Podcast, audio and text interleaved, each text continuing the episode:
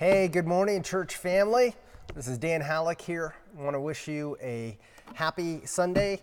Uh, and I am a little extra smiley this morning because I'm back at the church and uh, back at the church building, that is. And so uh, it's good to be back. I have not been in this building for a month or so at least. And uh, a few things stick out to me uh, about this. Uh, one is I walk through the door and I can still smell the fresh paint smell.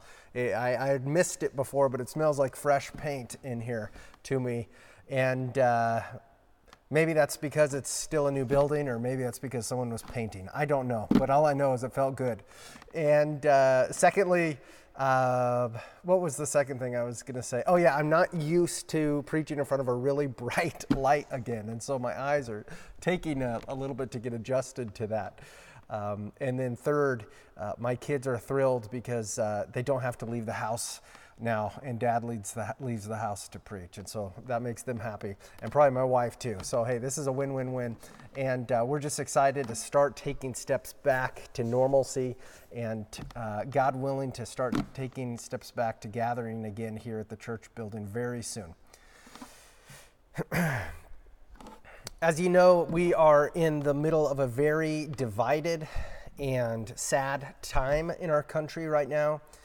Uh, in addition to the, the aggravation and the pressure that's built up over the past few months because of the coronavirus quarantine, our country is, is stressed over the murder of George Floyd and the ensuing riots and destruction of property and conflict between races, neighbors, and authorities. Emotions are high, tension is palpable, and cries for justice are loud. And so, how do we, as followers of Jesus, respond to situations like these? We love others sacrificially, we listen patiently, and we pray together fervently. This is our Father's world, not our world. The Lord is not shaken one bit, even though we have been. And so, Christians, let us take a few minutes now to demonstrate our trust in our Lord right now by praying to Him together. Dear Lord, you tell us in your word that righteousness and justice are the foundation of your throne. You tell us that steadfast love and faithfulness go before you. You tell us that the good that you require of us is to do justice, to love kindness, and to walk humbly with you. Lord, we confess that although we are the work of your hands, we have sinned against you and rebelled against these requirements you have given us. We as a human race have not done justice on earth as it is in heaven. We have not loved kindness on earth as you do in heaven, and we have not walked humbly with you. Please forgive us, Lord, for our hatred, our rage, our unkindness, our pride our racism, and our injustice. Please forgive us for not considering one another more significant than ourselves. And we thank you, Lord, for the mercy and grace and forgiveness and love that you offer us in your Son, Jesus Christ. You, Jesus, were and are perfectly righteous and perfectly just, yet you laid down your life to suffer the eternal punishment for our unrighteousness and our unjust actions. You did that so we might not be condemned by God and separated from God forever, and we cannot thank you enough for that. Lord, we have no hope to be freed from our unrighteousness and from our human ugliness except by trusting in you. So, Jesus, we thank you for being our Savior. We ask that you would please teach us every day how to follow you as we open your word, how to please you, how to honor you as we listen to your word and your spirit, how to obey you as our mentor, as our master, and as our Lord. Lord, we condemn the murder of George Floyd. We lift up his family now and ask you to help them in their grief. We ask that justice would be done on earth as it is in heaven. We pray for peace in Minneapolis, in Seattle, and in every city in America. Please help people's cries for justice to be heard and for needed changes to be made so that we truly can do justice on earth as it is in heaven. We pray for every person living in anxiety and fear because of the social unrest around us. Please be with our African American brothers and sisters. Please be with all of our brothers and sisters who represent minority ethnicities in our country. Please be with our white brothers and sisters. Please give us understanding. Please give us love for one another. Lord, please be with our policemen and women. Uh, protect them, Lord. Please give them good judgment. Please help them to do justice rightly. We pray that you would give wisdom and compassion and good judgment to our county and state and national leaders. Please give them humble hearts that seek to do your righteous will with the power that you have given to them. In addition, Lord, we ask that you would help our church family at this time, that you would help our church leaders. This 11 week quarantine has taken a toll on all of us. Please fill us with your spirit and make us abounding in your love. God, when we are prideful, please humble us and correct us. When we are acting in the flesh, please discipline us in your love. Please demonstrate in us the same patience and long suffering that you've demonstrated toward us. And God, please show us what it looks like for us to meet together again in a way that truly honors you and that demonstrates our love for one another. Please give us unity despite our different opinions.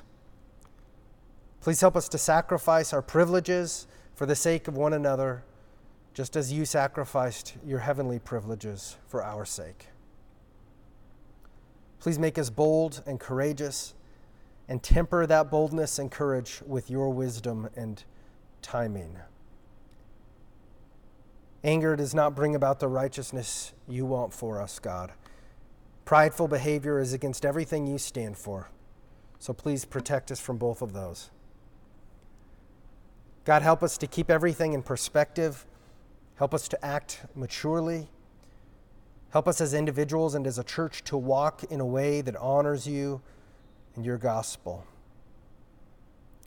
And for those in our church and community who have loved ones with the coronavirus or who have lost friends and loved ones from the coronavirus, please give them your strength and peace at this time. And Lord, we pray for the non believers around us also, that through our love and concern for them, they would see that we want good for them. That through our long suffering and obedience to you, they would see that we truly trust you and desire to obey you, Lord. And through the proclamation of your gospel, you would make them born again in Jesus like you did to us. Our Father, who art in heaven, hallowed be thy name.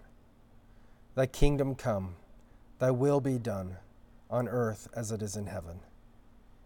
Give us this day our daily bread, and forgive us our sins as we forgive those who sin against us. And lead us not into temptation, but deliver us from evil. For thine is the kingdom and the power and the glory forever. Amen. Well, in God's sovereign timing, He has brought us to a passage in Ephesians that is extremely fitting for our present situation. We come to Ephesians 2, verses 11 through 16. In these verses, God tells us that He has reconciled us in Christ by one man to be one man. God has reconciled us in Christ, those of us who are in Christ. God has reconciled us by one man in order to be one man. Scripture's historical testimony about the human race is the story of our hatred for the true God and our hatred for one another. envying one another, murdering one another, condemning one another, being prejudiced against one another, being racist, being sexist, being unjust toward one another, being divided from one another. Sin has fueled any and all types of division between humans that we can think of. But here in Ephesians 2, God tells us, but don't forget the power of God. Don't forget the power of God, is what God wants us to remember. Don't forget the mighty things that I have done. Don't est- underestimate what I can do. I bring spiritually dead people to life. I make sinners born again and seat them with me in the heavens. And I am bringing all creation back together through the power of my cross and through the power of my resurrection. I am a reconciling God. Wow, amen. We must never forget that our God is a reconciling God. Reconciliation is at the heart of the gospel. Through the cross and resurrection of Christ, God reconciles us to himself. And at the very same time, through the cross and the resurrection of Christ, God reconciles divided peoples to one another. Reconciliation means to end hostility between parties and to bring them back together in a peaceful and harmonious friendship. Reconciliation means to end hostility between parties and to bring them back together in a peaceful and harmonious friendship. Our God is a reconciling God. Through the work of Christ and through the Spirit of Christ, God alone creates true, lasting unity between people from divided races, nations, ethnicities, genders, social classes, and political parties. Do not underestimate the power of the reconciling God. Open up your Bible with me, if you have one, please, to Ephesians 2, verse 11.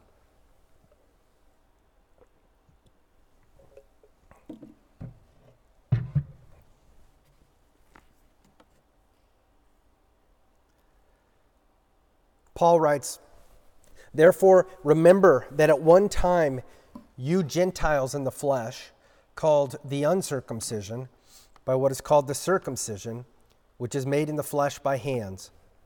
Remember that you were at that time separated from Christ, alienated from the commonwealth of Israel, and strangers to the covenants of promise, having no hope and without God in the world. But now, in Christ Jesus, you who once were far off have been brought near by the blood of Christ. For he himself is our peace, who has made us both one, and has broken down in his flesh the dividing wall of hostility by abolishing the law of commandments expressed in ordinances, that he might create in himself one new man in place of the two, so making peace, and might reconcile us both to God in one body through the cross, thereby killing the hostility. What a passage! What a passage of Scripture. Now, Paul has just finished describing to the Ephesian Christians how God graciously worked his matchless grace toward them to make them alive in Christ. Paul described how God made them into new creations, how we who trust in Christ are God's workmanship and not our own. And now, as he writes this word, therefore, Paul builds off of those truths and he begins to explain how we are uh, not only new creations as individuals, but also in Jesus, we are collectively a new creation. We are one new man. We are one new race, made from many different races. We are together God's new creation, his one new man. And Paul describes how supernaturally radical and beautiful we are as God's new man by first having us remember who we used to be when we were far away from Christ. You ever think about that? You ever think about who you used to be when you were living far off from God? When you used to not follow Jesus? Who you, who you were and where you might be today had Jesus not saved you? It's kind of a scary thought. We thank you, Lord, for your grace. Well, Paul explores this reality of being far off from Christ by talking about the great chasm between the Jews and the Gentiles. Uh, the Jews were the race and nation to whom God chose to reveal his law, his prophets, and his personal presence. The Jews are the people through whom God promised to bring the Messiah, the Savior of the world. If you aren't Jewish, then you are a Gentile. And so Gentiles include every race of human on earth besides the Jews.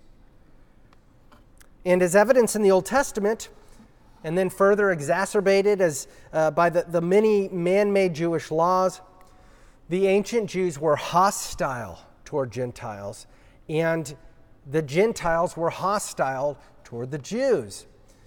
The Jews had been called to be set apart from all the other nations, from every Gentile people group, whether those Gentiles be Babylon, uh, excuse me, Babylonians or Philistines or Assyrians or Greeks or Romans or Samaritans or barbarians. The, the Jews had their own language, they had their own customs, their own religion, their own nation, their own monotheistic God. Their, their general practice was to stay away from the corrupt and unclean, godless Gentiles. And here, Paul points out the fact that the majority of the Christians in Ephesus to whom he was writing were from a Gentile background. They were not from a Jewish background. And, and the way Paul does this in a very touchy way is by reminding the Gentiles what the Jews call them. The Jews call them the uncircumcision. And this term, the uncircumcision, was a derogatory term. This was a degrading term. This was a slur that the Jews used to refer to the Gentiles. Paul explains in verse 12 when you were just the uncircumcision, Ephesian Christians, you were separated from Christ. You were alienated from the commonwealth of Israel. You were strangers to the covenants of promise. You had no hope. You were without God in the world. Now, Paul's not saying here that, that God was pleased with the Jews all the time or that all the Jews were saved. Rather, Paul is reminding the Ephesian Christians, who are predominantly Gentiles, that because of the people groups into which they were born and to which they belonged, they used to be more distant from God from an earthly perspective. Before being made alive in Christ, the Ephesian Christians were separated from Christ spiritually and culturally. So, even though not all of the Jews had faith in God, at least their religion and their culture pointed them to the one true God. Before being made alive in Christ, the Ephesian Christians were alienated from the commonwealth of Israel. That is, they were not citizens. They did not have the rights of citizens of the blessed nation through whom God chose to reveal himself. And there were many barriers that reminded the Gentiles that they had no part in the Jewish commonwealth. Just like in our own country, not long ago, we had drinking fountains and restrooms and restaurants that were just for whites or blacks. So also the Jews and the Gentiles posted physical signs to declare their separation and their segregation.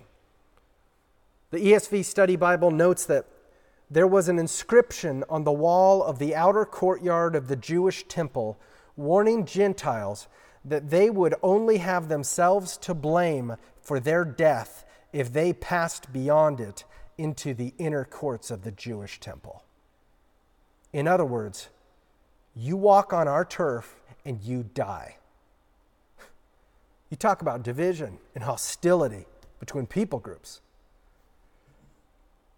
Paul goes on to tell the Ephesian Christians in verse 12 that before being made alive in Christ, they were strangers to the covenants, the covenants of promise.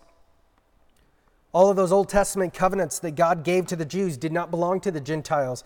The Abrahamic covenant, the Mosaic covenant, the Davidic covenant, these covenants were not good news to the Gentile because those covenants didn't belong to them. Those covenants weren't pointing the Gentiles to a hopeful future as they awaited the coming Messiah. And as a result of all these different types of division and separation, Paul says that before Christ, the Gentiles had no true hope. They were spiritually and culturally without God in the world. And not only were they without God, and not only were they separated from his nation, but also the Gentiles were even enemies with God. They were enemies with his nation. Jews and, and Gentiles despised each other. They were prejudiced toward each other. They did not want little Gentile boys and girls playing with little Jewish boys and girls. And God forbid a Gentile man fall in love with a Jewish woman, or vice versa. The, the hostility between the Jews and Gentiles, the racism between these peoples, the national enmity between these peoples was not decades old, it was not centuries old, it was thousands of years old. This was in their blood. And from an earthly perspective, these divided people groups would never and could never stop hating each other. And they obviously would never and could never be friends. But don't forget the power of God in Jesus Christ. Don't forget that our God is a reconciling God. Don't forget that our God makes people born again. That God changes the hearts of people. God changes people's disposition toward Himself and toward one another. God can do anything. And Paul writes in verse 13, but now in Christ Jesus, you who once were far off have been brought near by the blood of Christ. God has brought us Gentiles near to himself in Christ Jesus. God has broken down the wall that keeps the Gentiles out of the court of the temple and out of his presence. God calls all peoples now, all Gentiles, all Jews, to come into his temple, to come near to him, and to know him personally. Christ Jesus baptizes the Ethiopian eunuch into himself. And he tells him, Come into these courts which you've always dreamt of entering.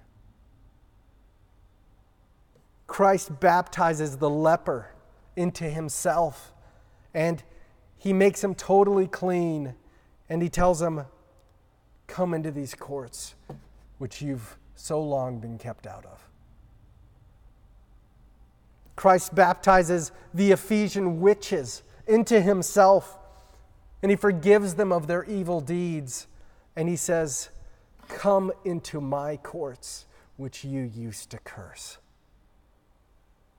And right now, Jesus Christ calls you to turn from your sin, to come to Him, and to trust in Him. Be baptized into Jesus Christ by trusting in Him. Christ calls all his image bearers from all races and nations to be reconciled to God through him by his blood. To the African man, to the Hispanic man, to the Asian man, to the Native American man, to the islander, to the white man, Jesus says, Come to me and worship the Lord and know me personally. Receive my salvation. the salvation that is by God's grace alone. Trust in Christ alone.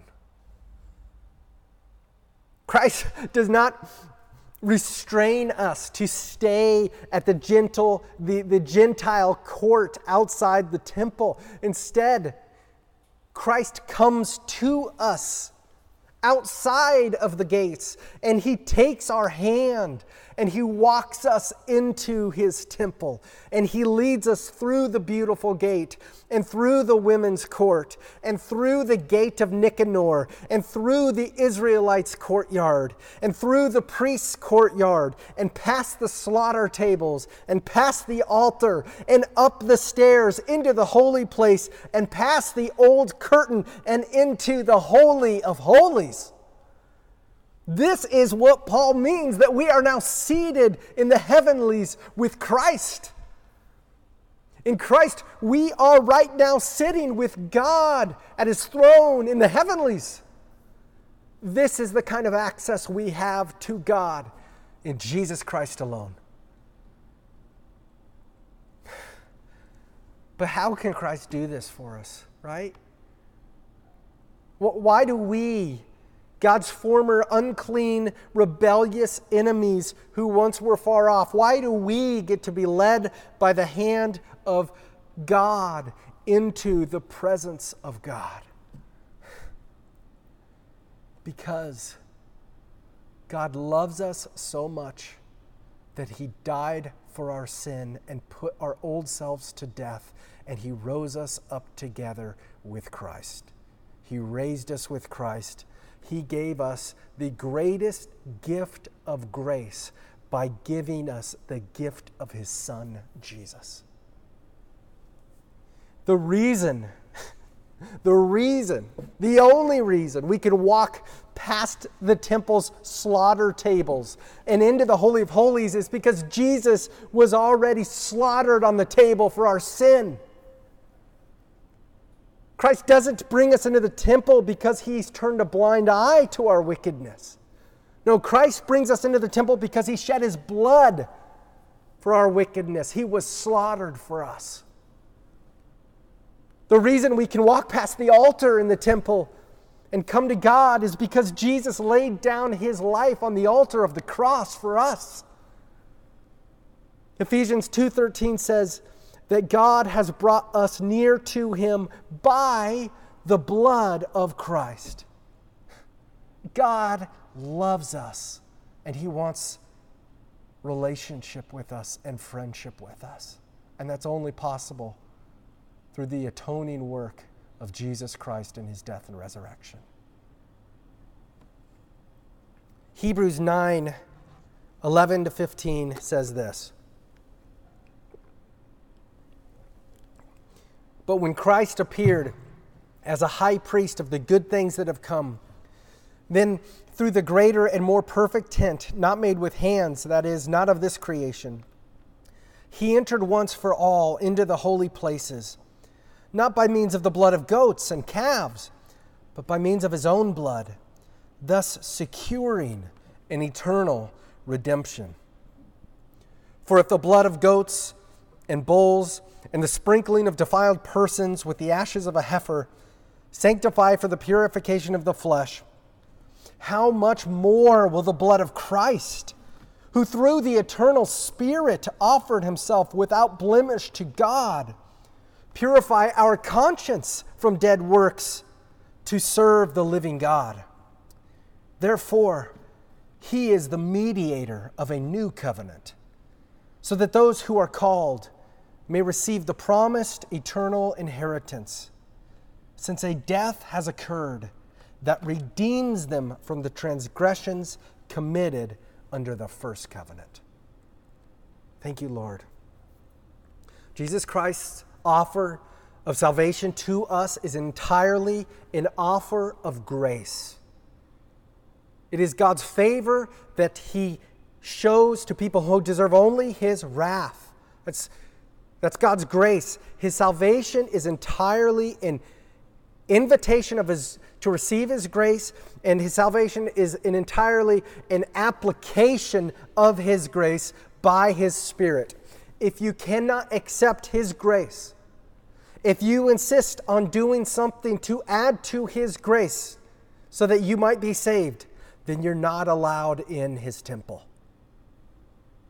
There's no other way into the temple gates than through the resurrected Lord Jesus, who graciously, sacrificially laid it all down and shed his own blood once and for all for sinners.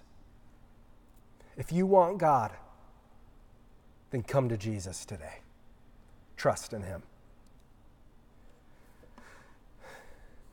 Ephesians 2:14 continues, "For he himself is our peace, who has made us both one and has broken down in his flesh the dividing wall of hostility by abolishing the law of commandments expressed in ordinances, that he might create in himself one new man in place of the two, so making peace, and might reconcile us both to God in one body through the cross, thereby killing the hostility.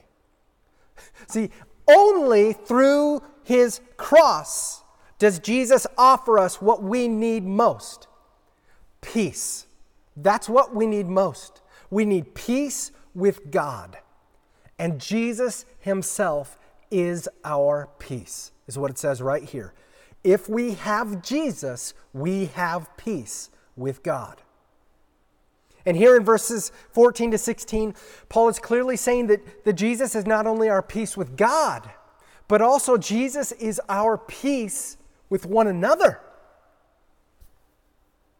Through the cross, Jesus has made us both one.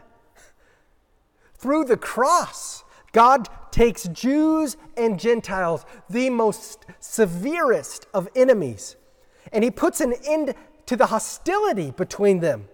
And he brings them into a peaceful and harmonious friendship with one another. Who but God could do that?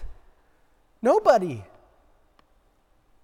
On the cross, Jesus suffered for and killed both of these people's sins. He killed and suffered for both of their hatred. And he made both of them born again in him, and he united them into one new man. Thank you, Lord. And now, as God's new man, we must work together and honor each other as God's parts in order to do the good works that God prepared for us to do before the foundation of the world. We must work together in unity and we must honor each other as God's parts. Those of us who are in Christ and are part of his new man. Jesus is our peace. Jesus is our uniter. Jesus is our unity. Jesus is our reconciler. And Jesus is our reconciliation. You see, when the Jews and the Gentiles physically beat and broke Jesus' physical body on the cross, they did not know the glorious unity that God would create from their horrific actions. By beating and breaking the body of God, they were beating and breaking down the dividing wall of hostility between Jews and Gentiles. Jesus became that dividing wall of hostility. And Jesus broke down that di- dividing wall of hostility in his own beaten and bloodied body. Jesus conquered our racial and national divisions in his body in order to create in himself one new man, one new race, one new creation. Do you hear that? God does not want us, Christians, as God's new man, to live in division with one another. And there are a million issues and opinions that could divide us right now. But as parts of the body of God's new man, each of us must work together with the other parts of the body to do the good works of God together on earth as it is in heaven. The reconciliation of the races and of all human divisions in Jesus Christ is not a mere side effect of the cross. It is what Jesus created through his cross. One new man from all races and nations reconciled in him and for his glory.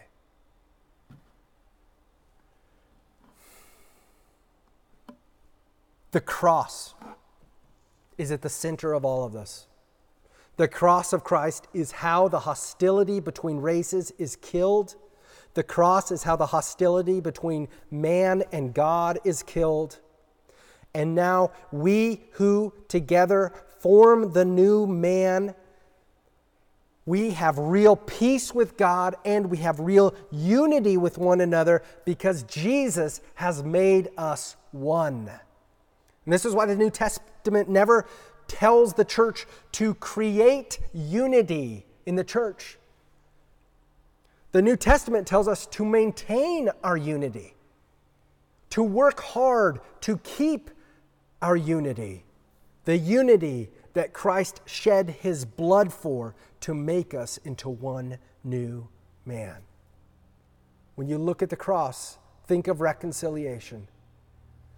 Reconciliation between God and man and reconciliation between one another. The cross holds it all together. Now, let me end with three more applications. First, God has created every human being in his own image. God has created every human being in his own image. This means that every human being, from the womb to the tomb, is intrinsically valuable and purposeful and is a miracle of God. This doctrine called the imago Dei, or the image of God, does not allow any of us to look down on any other person because of the color of their skin or because of the appearance of their face or because of the shape of their body or because of the way they talk or because of where they live or because of how much money they do or don't have. Every human being has the fingerprints of God all over them, whatever they look like and whatever religion they are. And it is our duty as human beings to seek earthly justice for one another, regardless of our race our religion, or our nationality because we are all made in the image of God. Second, only the cross of Christ provides true, lasting reconciliation with God and between all peoples. Only the cross of Christ provides true, lasting reconciliation with God and between all peoples.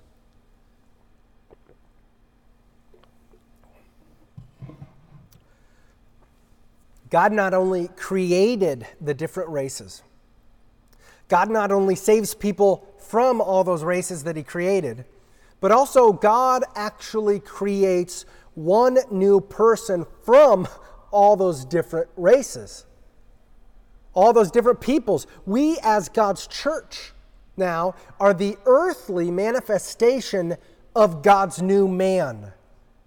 Because we who are in Christ are the new man by God's grace. In order to be reconciled with God, justice must be done for the wrongs we've committed against God.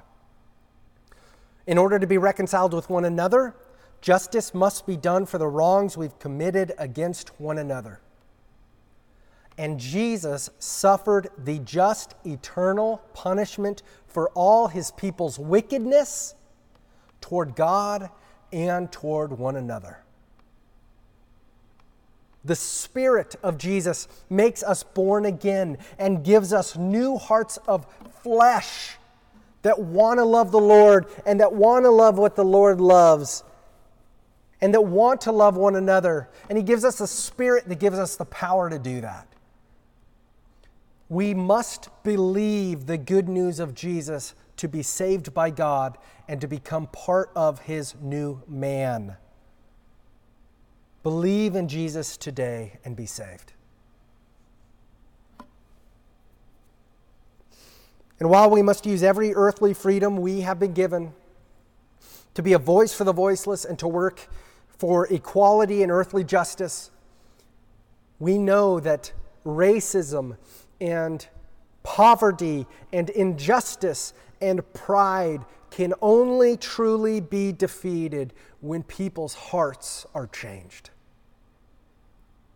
You can write a law, but that doesn't change the heart, just as the whole Bible testifies.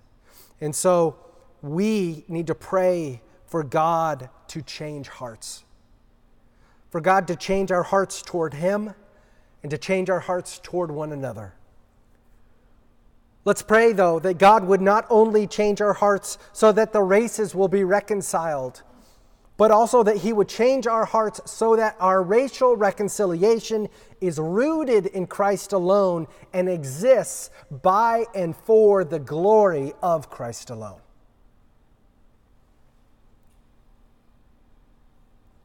Third, God commands Christians to invite all people groups to become of part of Christ's new man. And God commands Christians to maintain unity in Christ's new man. Let me say that again. God commands Christians to invite all peoples to become part of Christ's new man. And also, God commands Christians to main unit, maintain unity in Christ's new man. So let's take those one, one at a time. As God's new man, we in Christ declare good news to the world that they can have true, lasting reconciliation with God and with one another through Jesus Christ. The Apostle Paul writes in 2 Corinthians 5 16 to 21. From now on, therefore, we regard no one according to the flesh. Even though we once regarded Christ according to the flesh, we regard him thus no longer. Therefore, if anyone is in Christ, he is a new creation. The old has passed away. Behold, the new has come. All this is from God, who through Christ reconciled us to himself and gave us the ministry of reconciliation. That is, in Christ, God was reconciling the world to himself, not counting their trespasses against them, and entrusting to us the message of reconciliation. Therefore, we are ambassadors for Christ, God making his appeal through us. So we implore you on behalf of Christ be reconciled to God. For our sake, he made him to be sin who knew no sin, so that in him we might become the righteousness of God. Thank you, Lord. So we pray that the non believers in the world around us hear us speak the good news of the gospel of Jesus, that God saves them, that, eh, and we pray that God will save them.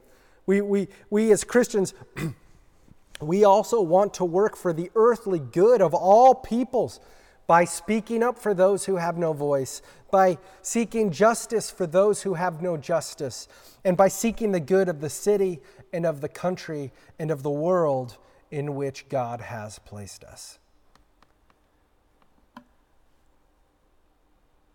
And in addition to inviting non believers to be reconciled to God, we as God's new man must also work hard to maintain the unity of Christ among us. Turn to Ephesians 4 1 to 3. It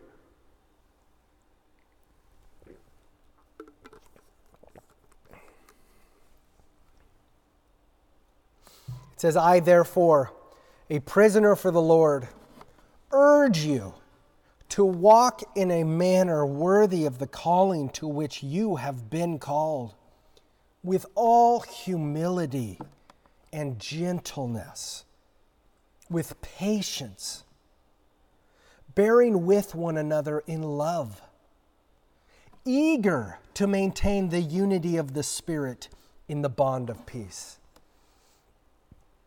So let each of us who are one part of God's new man be eager to maintain our unity of the Spirit in the bond of peace. Jesus Himself is our bond of peace. May we be eager to maintain the unity of Jesus among us, church. Within our church, and during this divided time in history, we pray that Jesus Christ would give us his humility, that he would give us his gentleness that's described here, that he would give us his patience, and that he would give us and help, or help us to maintain his unity in his body. He, that he would give us these spiritual fruit which are so otherworldly that the cause, that, that, that they, they make us as Christ's body shine like a brilliant light into the darkness of this world and point the whole world to the glory of Jesus Christ. May God do that in and through us. And may each one of us, as individual parts of the body, do our part to maintain that unity for the glory of God. And now, as one new man, having been baptized together into one Savior Jesus, we come to the table of the one Lord and Savior to partake in his supper together.